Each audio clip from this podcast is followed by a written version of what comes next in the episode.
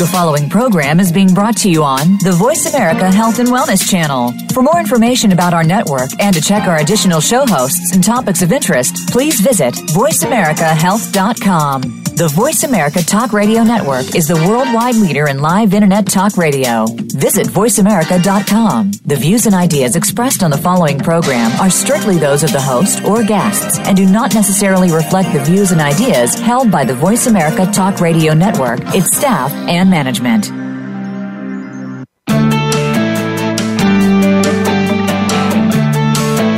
Welcome to the Womb Happy Hour with Lorraine Giordano. It's time to connect with your feminine energy center, your own body, to achieve anything that your heart desires. It's a discussion about a place you may have not discussed so much, the place down there. Now, here is your host, Lorraine Giordano. Hi, lovely listeners. Excited having you all here tonight. You're listening to the Womb Happy Hour. I'm your host, Lorraine Giordano. I'd love to hear from you. You can connect with me on Facebook at Inspired to Health. You can follow me on Twitter at Inspire, the number two health. And you can connect with me on LinkedIn at Lorraine Giordano, G I O R D A N O. And so today we're exploring relationships. Um, since it's beginning to look a lot like Valentine's Day, what a great way. Great timing to kind of do a, a deep dive into creating successful relationships. And before I intro my guest, I would like to just take up the past couple of weeks, I've kind of mentioned the sacral chakra. And so as an energy healer, I focus a lot with my clients on the energy, different energy centers. So the sacral chakra, interestingly enough, which is located down there, it's uh, above your root and in below your your solar plexus chakra. So physically, if you look down and you kind of look at your lower abdomen to your navel, that's where this energy center resides, and it relates to your sexual organs, your intestines, your pelvis, your bladder. Um, but interestingly enough, it's linked to emotions and your sense of passion, joy, creativity, and one-on-one relationships with others, and especially yourself. So I'm excited that we have Emma Viglucci, that's V I G L U C C I, from Metropolitan Marriage and Family Therapy with us tonight. And if you'd like to connect with Emma, you can find her on Facebook at Emma, V I G L U C C I, that's two M's and an A, Emma. You can follow her on Twitter at Emma K. Viglucci, and you can follow her on Pinterest at Emma K. Viglucci slash love dash relationship dash couples. And you can follow her on YouTube at Successful Couples. And what I love about Emma is that wherever you're listening in the world, she shares such valuable information um, online. So I highly recommend that you check out her website at metro relationship dot com and check out some of her other sources. So, hi, Emma. How are you today? Hi, Lorraine. I'm so excited to be here with you. Thank you so much for inviting me, and I am so happy to be sharing some wonderful tips for Valentine's Day um, for your guests. Yes. So excited to have you here and Thank share you. all your valuable tips. And yes, it's a great time, val- Valentine's Day. I mean, every day really should be Valentine's Day, but um, it's a good reminder to check in and see how we're we're handling our relationships. Right, so, absolutely. Yes. So, how you know what what do you think makes a strong relationship? Starting off, like, what should our listeners do when considering creating a stronger relationship? I love your tagline, stop the fighting, stop the drama. Um, yeah. That, mm-hmm. Yeah, no, go ahead. So the the tagline is came about because a lot of the people who call us, the partners that call us, they're having a hard time getting along and feeling connected and getting on the same page. And they have a lot of drama and fighting going on. So that's how I came up with that uh, for this segment. And I used it for some programs as well. And one of the main things that I like to teach our partners, um, the people that are in relationships that come to see us, is that the, the main reason usually where couples fight is because the partners blame each other for what's happening. And they they don't own themselves, and they're not accountable for what they're contributing to the specific exchange that they're having a hard time with, or with um, whatever, however the interaction is going wrong for them. And so that's one of the main things that I like to teach couples is to stop blaming and owning what they're contributing to whatever's not working, either how they're looking at things or how they're saying things, how they're making requests, what they're voicing or not voicing. So owning themselves in how they communicate and what they contribute, it's a huge piece of building a strong relationship. Yes, and, and you've been working with uh, with folks uh, improving their relationships for over twenty years, right? Yes, I started a private practice in two thousand, and I was working in other settings before that, so it's been a little while. um, and just curious, have you noticed, um, as far as the, the fighting and the drama, have you noticed that it it's pretty much the same over the years? Like, you know, people have the common themes of fighting and drama, or has it changed a lot? You know, that's a very interesting question. When I started working with couples, there's no such thing as the internet and social media and everybody being so connected and online dating and this kind of stuff. And uh, so some of the themes that show up now are more modern, um, that involve those items, and with uh, things like cheating and people meeting online partners and having online relationships and making cheating easier in that regard, or having emotional affairs, um, or just not showing very good boundaries with how they're friendly with people and how they air their business online and in other mediums. Um, so that's, that's what I've experienced as a little bit different than, than when I first started working with couples. Yeah. Um, because that plays such a big role in everyone's day-to-day life now. Yeah, we live on our gadgets. So going back to the blaming game, do you find that, you know, when people show up, they have a huge list about issues that their partners have and a very short list of their own issues in the relationship? You know, the way that they do it is not so much about specific topics that, and a litany of complaints, even though that comes out as we continue to work together. They... They have things that bother them and themes that keep recurring. But what happens at first when they they realize that they need help, and when they first start working with us, is that they notice that um, they they're just not happy, they're not getting along, and the blame happens in that they blame the other person for they're not getting along, for they're not communicating or not showing up properly, or they're nagging, just kind of how they are operating. Um, in how they're carrying themselves, that's pretty much the blaming part, that the status quo is not changing because the other partner's not changing or doing things better. And then they complain, then, then, then the specifics and the list of things shows up later when in the in the specific work as we're talking about things. All right. So what's your philosophy then on relationships based on your your experience? Yeah, so I over the years, just because of my own mindset about things and my own experiences, and, and also just in working with so many people, um, I developed a philosophy in, in, in a worldview for relationships that has to do with thinking about the relationship as a playground. So that's where you get to practice your skills, you get to be annoyed by things, you get to know what you like, you get to know what you don't like, you get to grow up.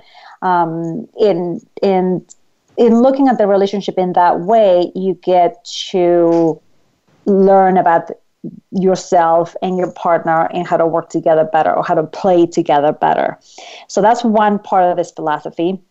The other part of this philosophy is thinking of our partner as a gift, because a lot of people, like I was saying, they blame each other as opposed to looking at our partner and the things that bother us as an opportunity for learning more, for growing, and for getting better skills, and for doing things better with each other, as an opportunity to nurture the other, and as an opportunity to show up better, to own different parts of ourselves, and um, to, to resolve any things that we, things that we haven't resolved yet, um, to get change patterns that we haven't changed yet. So with our partner, we create those things.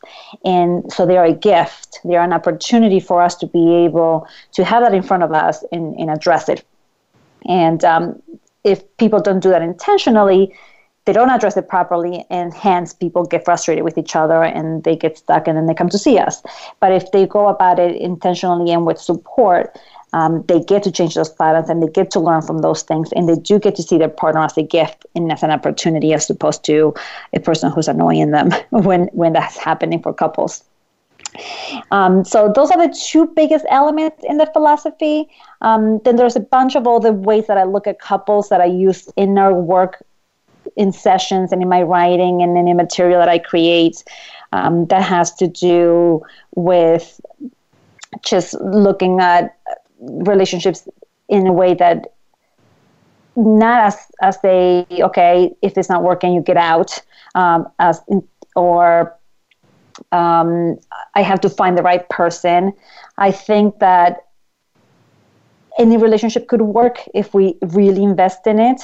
And I know that that's a little contradictory or contra- not contradictory, controversial. Um, with the divorce rate being so high nowadays, a lot of people think that divorce is, is the best solution for their family. And um, even though I do support people who want to separate and divorce, I am a strong proponent for relationships. And I believe that given the right circumstances, that people can really create a relationship that works for them and use the relationship as the growing themselves in the partnership um, uh, uh, tool or vehicle. And so that's like one of the biggest um, parts of the philosophy. Yeah. And I, I mean, at the end of the day, a relationship is a choice, right? We choose our partners. Um, right. And so, like, from an energetic perspective, like, what is this person reflecting or doing mm-hmm. um, for you to kind of grow more rather than shut down?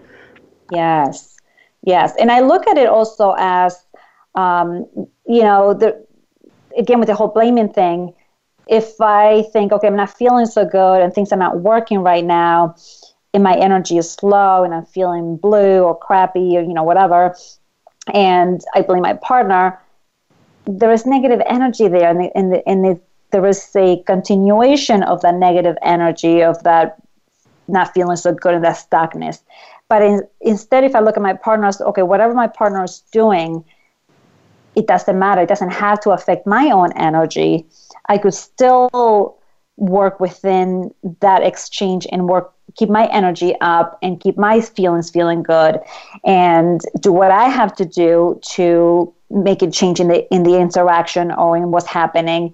And as long as I own myself, the energy stays positive, stays vibrating high, and stays feeling good. And that actually resonates for the other person and invites the partner and other people around us to also elevate. I and completely agree. To, right? As opposed to getting sucked into, oh, you, you've been bad in my opinion, and therefore I'm going to go down that tube with you, and we're both going to be negative. We don't I'm have to right, you're wrong. Yeah, I'm right, exactly. You're wrong. It creates resistance, polarity, right. and exactly. friction. And I mean, what a great creative metaphor to think of it as a playground, right? Mm-hmm. Your philosophy is a playground. I mean, for all those people in relationships, when when's the last time that you thought about, you know, working on your relationship as though you're in a playground? Because it's supposed yep. to be fun, right? And it's right. supposed to be creative and freeing rather than limiting and and and, and tough. And, mm-hmm. Yeah. Yeah. Mm-hmm. So have you found that people are resistant to kind of thinking about uh, you know, thinking about it as a playground where it has to be a certain way, or are they kind of receptive to that concept? You know, most people, they're at such a wit's end kind of place when they come to work with us that anything that reframes their situation as positive, they latch onto. So I find that people have been extremely receptive to the philosophy and to the reframe and to the mindset, because it's liberating. It gives them hope. It gives, it allows them to see things as an opportunity as opposed to a struggle and it's not going to work and like this wasn't meant to be or this is the wrong person. All of those things are not true, according to my philosophy and to the way I look at things. And so if we remove all of that, there's always a chance to make it work, and I'm going to help you make it work. And that's very, very freeing for them and very hopeful. And therefore, you know, then they're they're happy with that. You know, they they they, they don't create too much resistance. Because they're hungry and open for change. Yep, and they're ready and they're looking for it, and um, they, they're open. I mean, there's some people who struggle with being positive, and therefore, you know, they fight it a little bit. You know, I'm not going to say there's no resistance, but usually people are pretty, you know, they like the hopeful side of things. So now, I think it's great that you've created a successful couple strategy. I mean, you've mm-hmm. really kind of honed in on on certain elements that make up a successful relationship. Um, so can you can you describe a bit about your, your strategy? Yes. So over the years, I found myself following the same path um, or general framework in the work with couples. Of course, every couple is special. Of course, every couple has their own things in and out that makes them unique. Um, but in general, there's a pattern to the work that they need to do for their relationship to work and for them to feel better and for things to move. And okay. as I saw that, you know, it became more and more clear to me what the main elements were. And within the elements, there's a bunch of things in them, right? But the main elements, I'm just going to list them out, um, is they are context, and I'm going to explain them, you know, when we get a chance.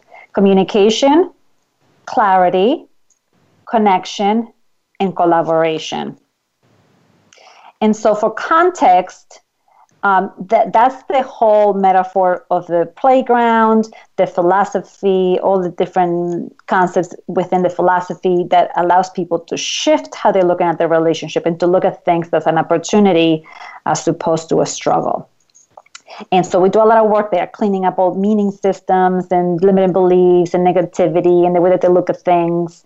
And um, so that's the work within that element. Okay. And um, the second one, in a nutshell, is all things communication and getting on the same page. The third one has to do with dynamics and how they keep things repeating and repeating and without getting resolution and getting stuck. And we break that dynamic, we transform it, and we get the needs met for each partner.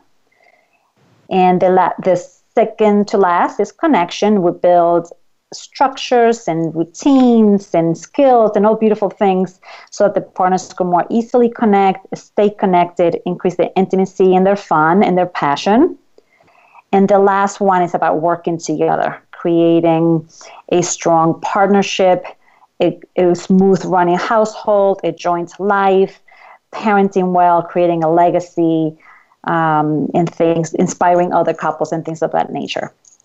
So those are, in a nutshell, those are the elements.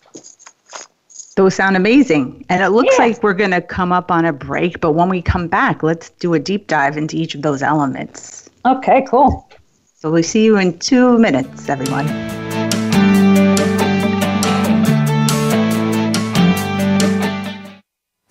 We're making it easier to listen to the Voice America Talk Radio Network live wherever you go on iPhone, BlackBerry, or Android. Download it from the Apple iTunes App Store, BlackBerry App World, or Android Market.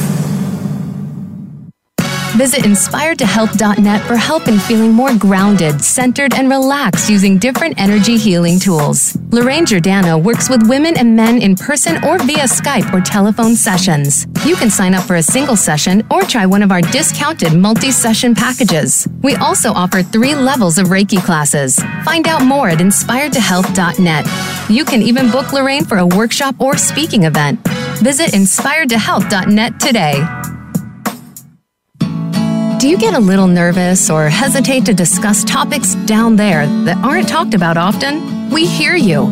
Or are you curious to look at frequently discussed topics from a different perspective? Visiting Inspired To Health dot net opens up a whole world of discussion that you may not have known even existed. Lorraine Giordano offers a forum of open and frank discussion about those seemingly unmentionable topics down below. Visit now, Inspired To Health dot net. Now you don't have to stay linked to your desktop or laptop. Take Voice America on the go and listen anywhere. Get our mobile app for iPhone, BlackBerry, or Android at the Apple iTunes App Store, BlackBerry App World, or Android Market.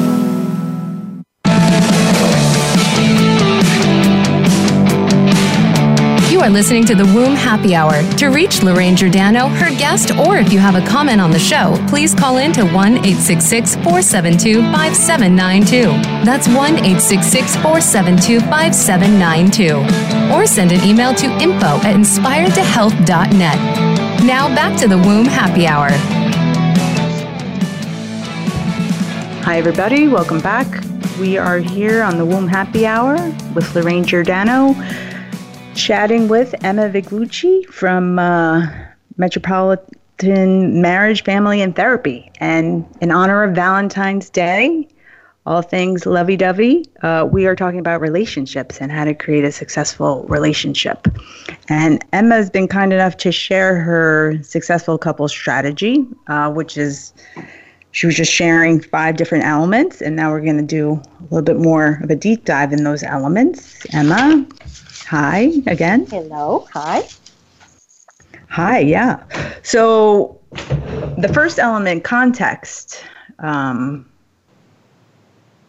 what do you exactly mean by that? I mean, you described it, but like if you could give some examples or how you see that shows up in people's relationships. Yes. So context is the way that the partners look at the relationship, at themselves within the relationship, and how they are impacted by the relationship, what they're allowed to, how they are allowed to be in the world as a result of the relationship, and just their, their world view in general, and how they look at life, mindset, and things like that. And so what happens is that pe- people come in with sometimes very dirty mindsets. I like to use the word dirty and clean for these things, just to keep it um, very basic, with basic terms. The partner's dirty thinking looks something like, um, if you did X, Y, and Z, then I'll be happy. If you made love this way, then I'll have the best sex ever. If you did this, um, if you made more money, then we'll have a much better life. If you, if you, if you, if you. And some of those things sound logical. People listening might be like, yeah, that's true, right? If you do this or that, I could have an orgasm. If you make more money, we could have a bigger house, blah, blah, blah, right? But why is it up to the partner to provide these things? Why is it up to the other person to make you happy? And so that's where the shift needs to happen. We do a lot of work around owning. In the in the face of the worst things, we could still be happy.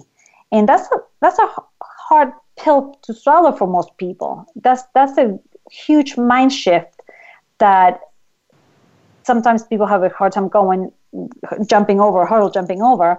Like you were saying earlier, you know, what's the resistance like? That's what the resistance is. Um, but that's a powerful pill to swallow and digest, though.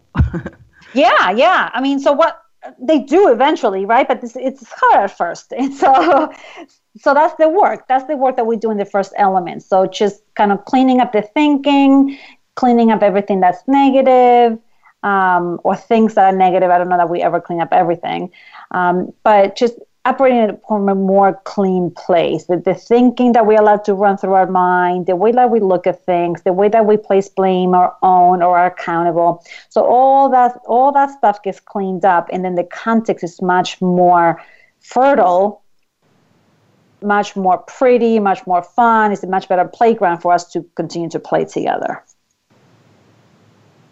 Makes sense, mm-hmm. for sure. Yeah.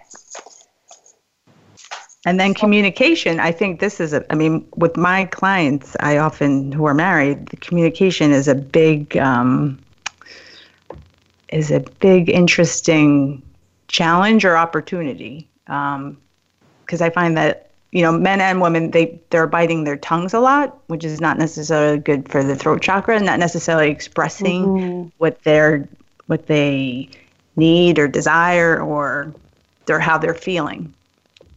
Yeah, absolutely. You know, that's that's that's such a good point, because people don't want to fight because they think that fighting is not good and it's not okay. and when because they don't have good skills, when they disagree, they have bad fights, and when they have bad fights, then everything gets threatened, and it's scary. People don't feel so good, so they try to avoid it like a plague, and then nobody says anything, nobody addresses anything, and then nothing gets resolved, right? So this, the work that we do in this element, we help the partners speak about themselves and for themselves, and speak in a way that's respectful to the other. So again, without the blaming, without the criticizing, without the pointing fingers, without the shaming, without the ripping the other person apart. And they learn to speak about how they're impacted, what's happening for them, how they're experiencing things, um, how they're feeling, what they need. So they speak about them. It's not selfish, it's owning. And when they do that, the other partner could stay open and receptive to hearing and listening the needs and experience of their partner, as opposed to becoming defensive and shut down because the other one is beating them up. Right? So if yeah. I say, you suck when you do this and you're doing all these things and you're such a bad person and blah, blah, blah, and that's the message that's coming out of my mouth as I'm sharing about what's happening for me, the other person's like, who wants to hear that, right? So then they don't listen, they shut down, and they they just yes the other person to death, or they become extremely reactive and blaming right back. And then that's where the fight happens, right? They're just blaming each other back and forth, back and forth. But if I explain and speak from a place of what's happening for me, my partner could stay open and available and receptive, and then they could hear me and respond to what I'm saying as opposed to reacting with their stuff to what I'm saying. Right, which kind of kind of leads in naturally, right, to your third element of clarity, because it seems to me that even for my own relationships that sometimes I think I'm being very clear, but maybe I'm not actually at the end of the day. And so the, the other person's not necessarily a mind reader, or if you keep saying the same thing over and over the same way, there's a bit of a shutdown there, but it's kind of creating a safe space for, for that clarity to understand where the other person's coming from. Because we get kind of fixated on our own point of view. Would you right. agree? Yes. So there's a couple of things in there from what you said, Lorraine. So the first one is um, that when we are repeating and repeating and repeating, it's because we don't feel heard. And so we try a bunch of different angles. We try saying the same thing in gazillion different ways so that the partner could get it. But again, potentially we're saying it in a way that's beating the other person up. And that's why they're not listening to us or showing us that they're hearing us, because they just can't. They're protecting themselves. That's what the repetition comes in, and the other person shutting down comes in. So if we clean up how we communicate, then that defensiveness is not there, and then people could be there for each other, and then the need to repeat goes away, and the need to shut down goes away. The clarity piece for element three is actually about a deeper understanding of what is driving our dynamics. Oh. People get right. Um, couples, the partners get to learn about what is driving the interaction, what is driving what annoys them, what is driving the triggers, what triggers them, where it comes from. And we actually do deeper work where they get to experience um, when something is happening, they get to understand where it came from, they experience it from that place with a higher level of understanding, that clarity is there. Then they communicate very differently to the partner about what's happening. And then the partner could respond to it with more compassion, with more understanding, and they get on the same page about, oh, so this is what's happening. It's not about the toilet bowl. It's not about this. It's not about that. It's more about these deeper things that are getting triggered right now. And then when they communicate from that place, they could work more closely on getting each other's needs met, because it's not about controlling or changing the other or anything like that. It's about each person trying to meet their own needs and resolving things within themselves, and they could help each other. And do you find that based on this um, this evolution, this awareness, like it's so obvious that the people feel more compassion towards their partner, which is very yes. heart energy, you know, that's very heart chakra centered compassion. You know, yes, I love that you're connecting everything back to the chakras. It's terrific, right? I mean, that's that's the work that you do, and I love integrating it with with uh, the language that I'm using. Um, that makes so much sense. The compassion is so hard to, to do when we're in a defensive place, when we're feeling attacked and we're feeling when we're feeling potentially victimized or criticized or whatever people feel. And so we can't be compassionate for the partner if they're blowing fire on us. Um, so we're going to put the shield up, right? We're going to protect ourselves. But sure. If the partner instead is crying, instead of blowing fire, then we don't need a shield. And then we can stay available. And then that where the, that's where the compassion could come. If they could make the connection to what what's driving things as opposed to beating up on their partner and speaking from their experience and their needs, then the compassion can come. And the sympathy and the connection and the empathy, no sympathy, empathy. And that makes it fertile for big shifts to happen in the relationship, right? Oh, it's huge, because usually people are fighting each other. But when, when this um, higher level of clarity comes up and they get what is happening underneath, they realize that they're working against deeper programming and historical things and patterns and bad habits and lack of skills and some other things. And so together they team up to work against this history and this thing, this pattern and whatever is creating this thing as opposed to against each other. They're not, no longer the enemy, now they're allies. Which is a win-win situation. Oh, yeah. So they both work on getting each other's needs met and supporting each other and hearing the other and setting up things in their home and in their life so that it works for both of them as opposed to trying to see who's going to win and who's going to get get what, you know? Yes, and then, so as far as the connection then, and the collaboration.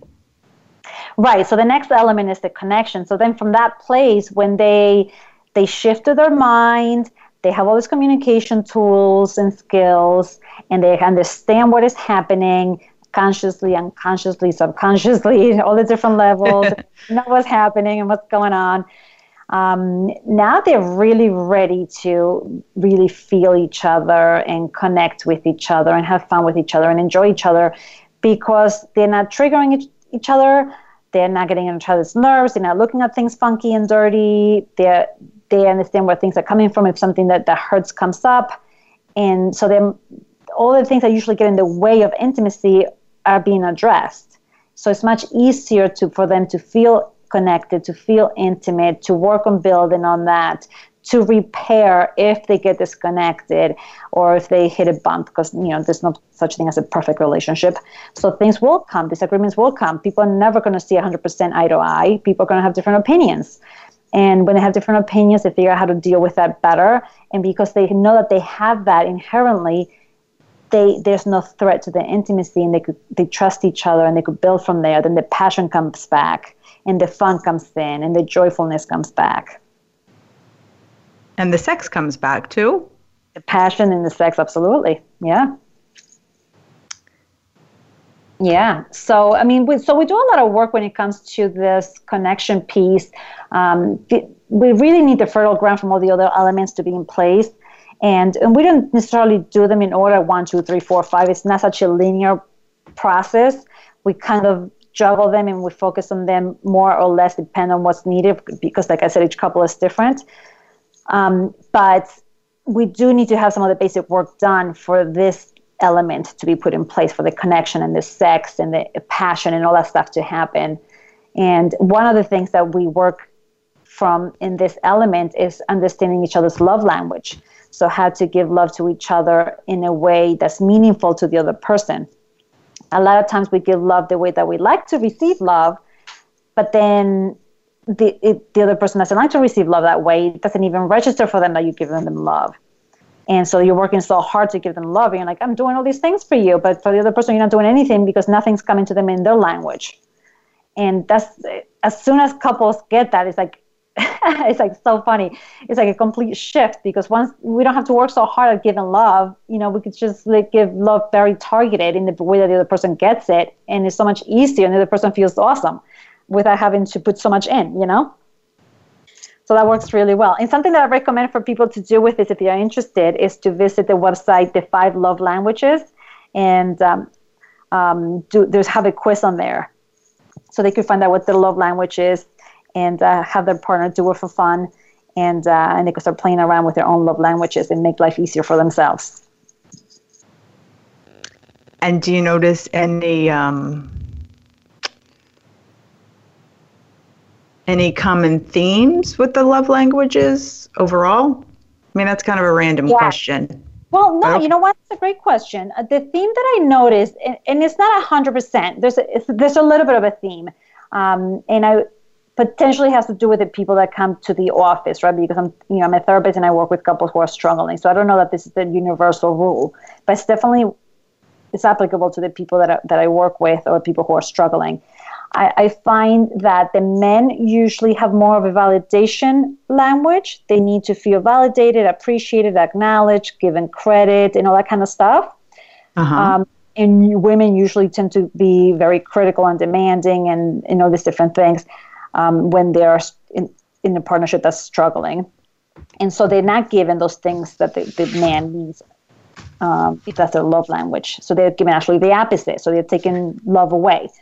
And um, and the women usually need, the, the love language is acts of service, which is um, having things done or getting support, like getting the car service, taking the garbage out, helping with the kids, or, you know, whatever.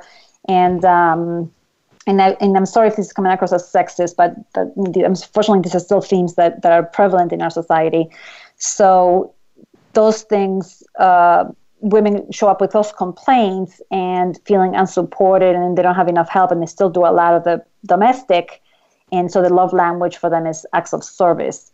And they're being critical of their partner when they're, they're not getting acts of service or support. And when they're being critical, they're not giving their partner the love language that they need of com- of com- um, compliments and acknowledgement and appreciation. And then the men shut down because they're being criticized and put down, and they don't feel good. So they don't do any acts of service, and the cycle continues, right?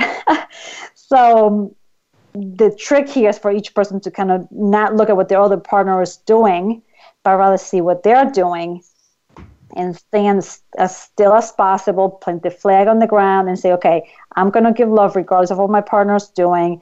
I'm going to keep my side of the street clean, like they say. I am going to cont- watch what I contribute. I'm going to own myself. I'm going to keep my energy clean. I'm going to do my side of the work. Right, I'm going to stand my ground as best as I can with all of that. Yeah. Of course, fall off here and there because nobody's perfect, right? But if we try to work on our side as much as possible and as consistent as possible, our partner comes around. I have bar- rarely seen it that if one partner does this type of work that the other partner doesn't come around. And so the other partner then comes around, right? But if, if the partner says, like, well, I'm not going to do this until you do this, and, they, and they're both saying that, then that's where the stuckness comes in. Um, but so it's very good to be mindful of what each one is contributing and to watch how you are contributing and focus on your own contribution, and then your partner will show up at some point. I mean, I think that's really positive uh, to hear that, you know, if someone's making these changes, then the other partner tends to kind of make the changes as well. Absolutely. And something that's really interesting in the work that I do is like sometimes partners don't want to come for couples therapy or for working on their relationship. And some partners come in by themselves and they still change the relationship around, turn the relationship around because they're working on their side. And as you work on your side, the other one has to change by default. Right. So if you're being nice, the person can't be a jerk. you know, usually, you know, I mean, sometimes they still can, but for the most part, usually people can't. They respond in kind, and in that responding response in kind, they are changing. So one partner can change the relationship. I completely agree, and I, I think this comes a lot up a lot with my clients as well, um, because as far as having a choice. The more you focus on yourself and what you can shift and change, it tends to shift your out your outer world as well, and the people that are there, especially your partner. Absolutely, absolutely. And so, in, in even though I have all these elements and all this stuff, usually the theme underneath all these things is boundaries, because everything that I'm pretty much saying, the all, all the ownership side of all of this is all boundary work, and that's which is why so have, important. It's huge. It's like one of the main the main components of each element. Um, so I actually have a gift to offer to your uh, listeners to do boundary their own boundary work if they are resonating with this message and in this work. So if we could talk about that when we get back from a break. Um, yeah. And Louie says hello to everybody. Louie typically says ho- hello at some point oh, during good. the show. But yes. We'll see you on the uh, other side of two minutes, everyone.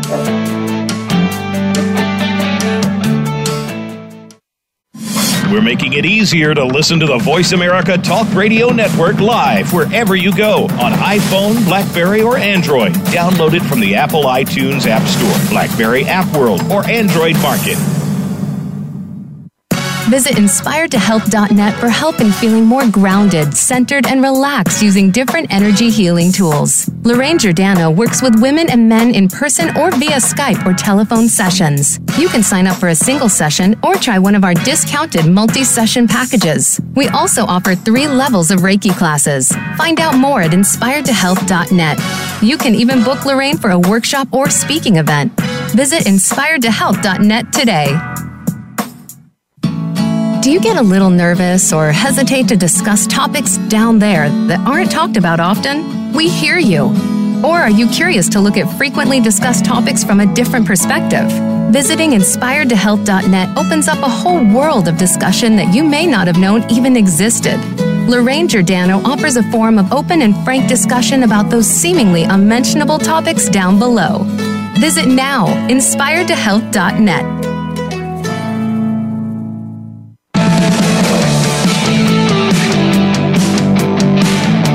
Are listening to The Womb Happy Hour. To reach Lorraine Giordano, her guest, or if you have a comment on the show, please call in to one eight six six, four seven two, five seven nine two.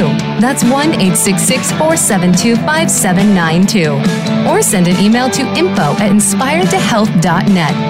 Now back to The Womb Happy Hour. Hi, lovely listeners. We're back from break, and this is Lorraine Giordano, and we're talking with Emma Viglucci from Metropolitan Marriage and Family Therapy, and we're talking about relationships. We're in the nitty-gritty.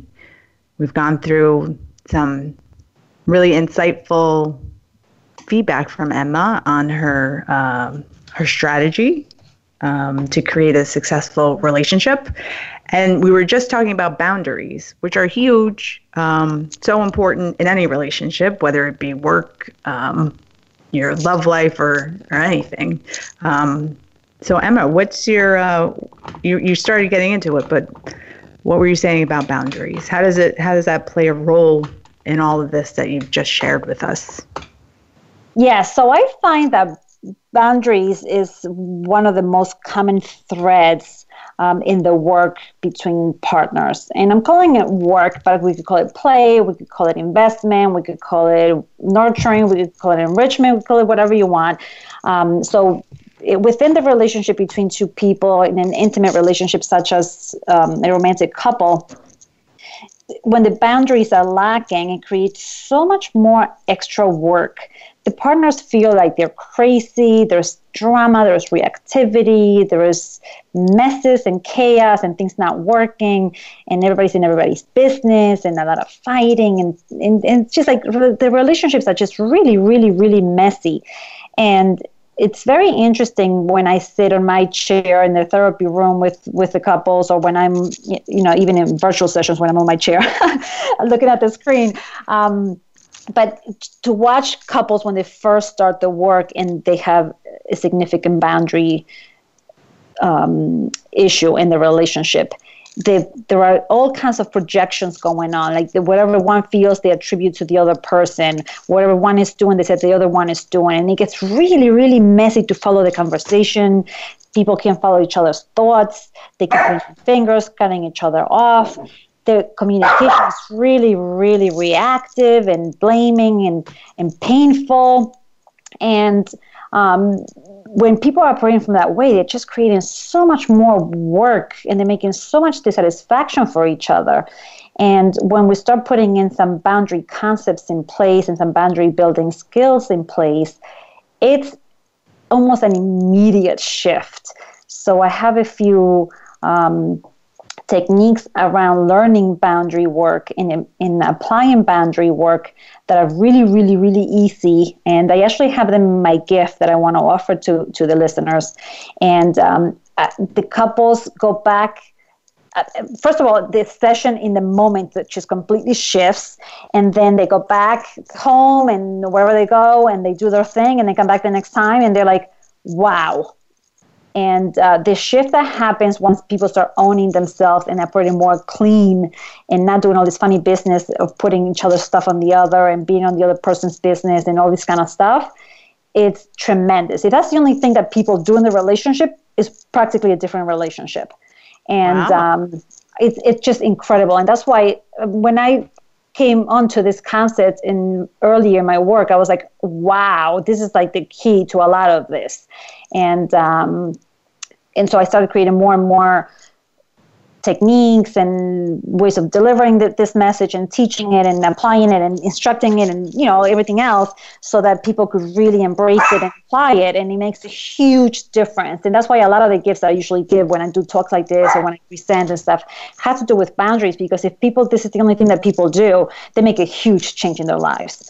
And um, so I do have that for, for the listeners, and just, um, I just really commend people to do their own boundary work. I don't know. I don't know how else to to encourage that. Um, it, it's just so massive when I see people make that shift. It's just so, it's fun and it's beautiful, and, and the language around it is really funny and cute. And um, it, it's part of it, like using um, look envisioning each partner as a circle and being in each other's circle or being in your own circle and like this kind of stuff. And so the couples have the the circle language in common, and so they it makes it very easy for them to apply boundary setting techniques with each other in a playful way, and it makes the whole work so much more fun, and um, and the shift happens more quickly. So it's cool. I mean, how powerful is uh, that to kind of identify your boundaries in order to reduce trauma and the dissatis- dissatisfaction, right, and the pain that goes on. So how oh, could our How can our listeners access your uh, giveaway? Okay, so it's long, so I'm going to say it slowly. It's Metro Relationship Programs dot com, Metro Relationship Programs dot com forward slash setting dash effective dash boundaries. And if you need me to repeat it, I can. And I, I don't know if it's posted on the page that we have for me at all. Um, potentially, we could do that as well. So it's Metro Relationship Programs dot com forward slash setting dash effective dash boundaries. That's fantastic. Thank you so much for offering that. Yeah, absolutely. And in that gift, there is definitions of boundaries, description of boundaries, the purpose of boundaries, how boundaries work, what happens if you don't have boundaries, where lack of boundaries come from, what kind of background potentially you had that created this lack of boundaries in yourself, and boundary concepts and how to apply them. So it's really, it has a lot of good stuff in there. Awesome. Yeah. So now, while we were on break, we were having our own little side conversation, but I think it's worth mentioning, Emma, um, yeah. as far as, you know, the people that might that are out there that might not be as happy in their relationship and are feeling a lot of pain, but mm-hmm.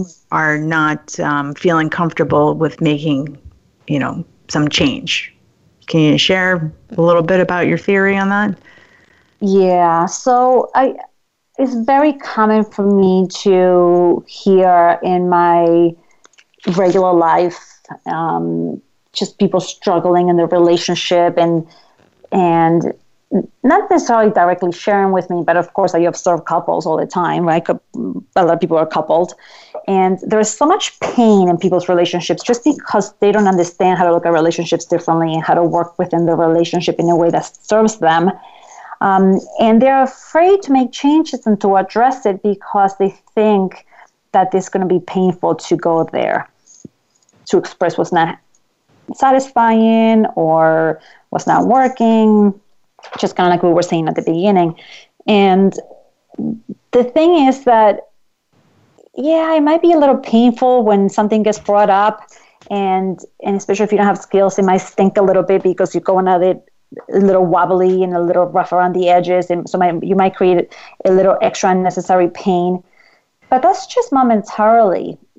What happens after things get addressed and things get get get changed from doing some of this work it's just tremendous. The pain is, is only in that moment, and, and it's not fun to be in it.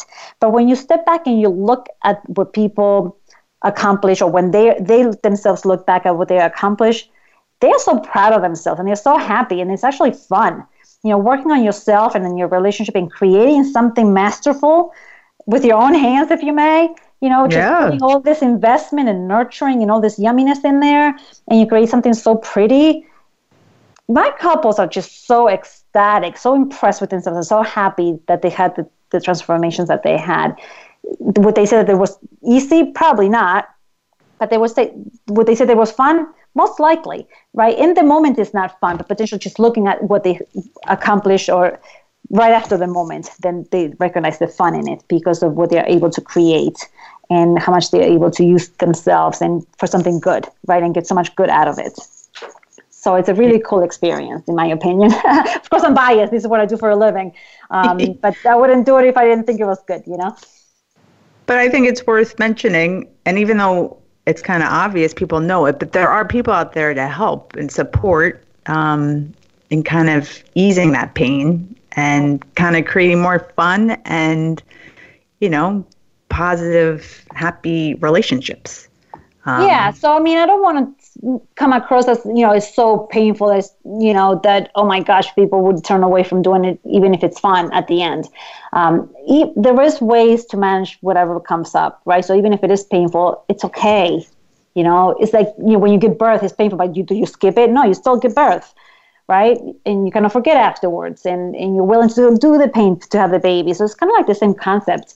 Um, yeah, it's, it, it's painful, and it's, and it's, sometimes annoying to do, to not, to feel stuck and, and to have to invest in, in an intentional way to, to get to the other side. Um, but that investment is so worth it. And the pain doesn't even compare to, to the awesomeness that comes out of it through the journey and, and towards the end of it, or I don't think that we ever finish, but you know, once the transformation happens and then maintaining the transformation. Yes. Yeah. So before we wrap, um, for all the single folks out there, um, do you have any words of advice for those looking who are not necessarily, they're on the prowl, they're looking for yes, true love? Yes, of course, of course. So, yes, actually a couple of things. Um, so people who are single, to know that there's no such thing as the right person or their soulmate, in my opinion, that as long as they feel good with the person, they could create something that works for them. Um, of course, or within parameters, right? There's some people who are just totally not a good match, period. I mean, you could just kind of tell and feel it. But if it feels good, not to get hung up on the resume and not to get hung up on on the superficial of things, um, to go with the gut and then to work together to create something amazing. And um, and to do a lot of their own work, because the more that they clean up all their stuff and the better their energy is, the more likely they are to attract somebody who has also done their own cleaning and and improving and making the more, the energy cleaner, higher frequency, whatever you want to call it. More in sync. More in sync. Yeah. So so so that could happen for them easier and better, and they would have an easier time creating a great relationship together. When people go to go attract, so when low frequency people attract each other, or when they haven't done their own work and they're operating dirty, they can create a dirty relationship, and it's going to require more work. So that's my tip for them, to work on on evolving themselves and enjoying their own selves and loving their own selves as much as possible, because that's going to create fertile ground for attracting something amazing. All right. Well, Emma, we're going to wrap up, but thank you so much for joining the Womb Happy Hour. It was so fun. Yeah. You shared such amazing information. Thank you so and, much. Um, nice. Yes. And just to repeat Emma's offer, you can go to Metro Relationship Programs dot com slash settings, effective, well, settings dash effective dash boundaries. Yeah, let me say, is that okay? Well, you know what? We're going to have to wrap up. But, um, you can reach Emma at Emma at Metro Relationship dot com. Perfect. You can find her on Facebook at Emma Viglucci. Follow her on Twitter at Emma K. Viglucci. Um, look for her on YouTube at Successful Couples.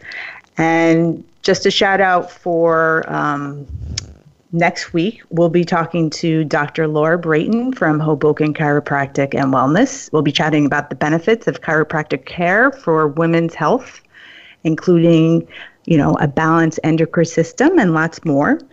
Thank you so much, everyone, for listening to the show. Remember, ladies, connect each day to your womb and teen uterus. And don't forget to like me on Facebook at Inspired to Health or follow me on Twitter at Inspired to Health. I'm your host, Lorraine Giordano. You're listening to The Womb Happy Hour. Have a great week. Thank you for joining us for the Womb Happy Hour. Be sure to tune in again for another edition featuring your host, Lorraine Giordano, next Wednesday at three p.m. Pacific Time, six p.m. Eastern Time on the Voice America Health and Wellness Channel. Have an excellent week.